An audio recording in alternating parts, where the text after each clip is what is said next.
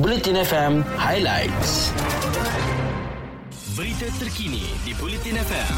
Sumber daripada Harian Metro, Berita Harian, Free Malaysia Today, Utusan Malaysia dan Kosmo. Kerajaan tidak boleh terus mengambil pendekatan menutup sekolah sebagai langkah mengawal penularan COVID-19 pada masa negara menyaksikan peningkatan kluster pendidikan ketika ini. Menteri Kesihatan Kari Jamaluddin berkata, Kementerian Kesihatan yang sentiasa berbincang mengenai penularan wabak berkenaan di institusi pendidikan dewasa ini sebaliknya mengambil langkah mitigasi meneruskan penilaian risiko berdasarkan sekolah.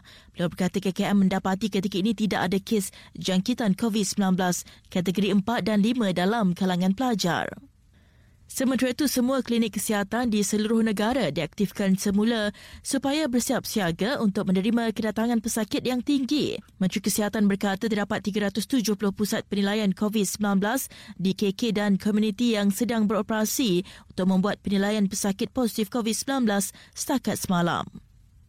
Beralih ke perkembangan lain, tiada kelibat harimau belang ditemui di sempadan Pahang iaitu di Cameron Highlands. Susulan haiwan itu dilihat berkeliaran di jalan Simpang Pulai menghala ke Cameron Highlands Ipoh dalam rakaman video yang tular baru-baru ini. Setiausaha Kerajaan Pahang, Datuk Seri Dr. Salihuddin Ishak berkata, unit harimau Jabatan Pelindungan Hidupan Liar dan Taman Negara Pelitan Perak sudah pun ke kawasan penemuan harimau tersebut. Pada masa sama, Perlitan meminta orang ramai supaya tidak melakukan provokasi termasuk melontar sebarang objek sekiranya terserempak dengan harimau tersebut. Beralih ke perkembangan luar negara, sekurang-kurangnya 19 orang terbunuh akibat runtuhan salji semalam ketika melintasi laluan gunung terpencil dari Afghanistan ke Pakistan. Itu kata seorang pegawai Taliban. Berpuluh-puluh rakyat Afghanistan menyeberang secara haram ke Pakistan setiap hari melalui sempadan ke kawasan gunung untuk mencari pekerjaan atau membeli barangan keperluan bagi perdagangan dan juga usaha menyelamat masih lagi giat dijalankan. Berita sukan di Bulletin FM. Jurulatih berpengalaman Muhammad Azrai Kor Abdullah mengakui dia antara individu yang mengemukakan permohonan kepada Persatuan Bola Sepak Malaysia untuk mengalas tugas sebagai pembantu ketua jurulatih skuad kebangsaan Kim Pan Gun.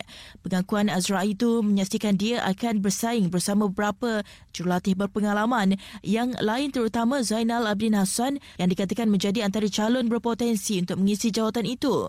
Bekas pengendali Harimau Muda A itu bagaimanapun menjelaskan bahawa dia tidak kisah siapa pun akan menjadi pilihan FAM asalkan individu itu mampu menggalas tugas dengan baik dan membantu Pankon dalam meningkatkan persembahan pasukan kebangsaan.